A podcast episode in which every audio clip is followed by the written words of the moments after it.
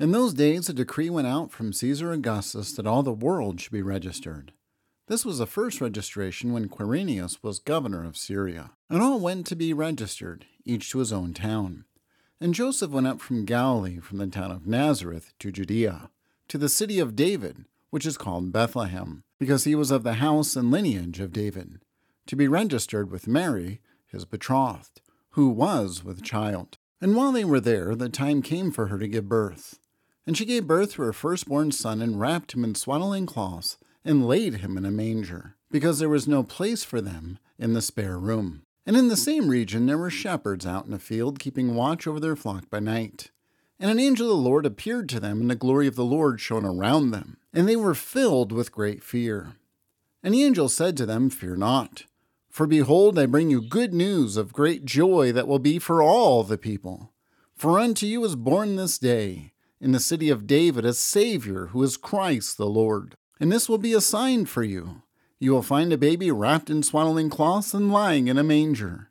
And suddenly there was with the angel a multitude of the heavenly host, praising God and saying, Glory to God in the highest, and on earth peace among those with whom he is pleased. When the angels went away from them into heaven, the shepherds said to one another, Let us go over to Bethlehem and see this thing that has happened, which the Lord has made known to us. And they went with haste and found Mary and Joseph and the baby lying in a manger. And when they saw it, they made known the saying that had been told them concerning this child. And all who heard it wondered at what the shepherds told them. But Mary treasured up all these things, pondering them in her heart.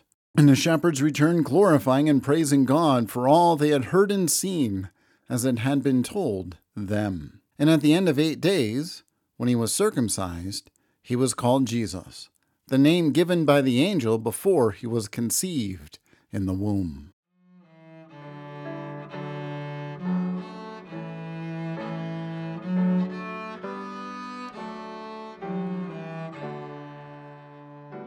Thank you for listening to our sermon. We hope and pray that our sermons encourage you as you sojourn on your Christian walk.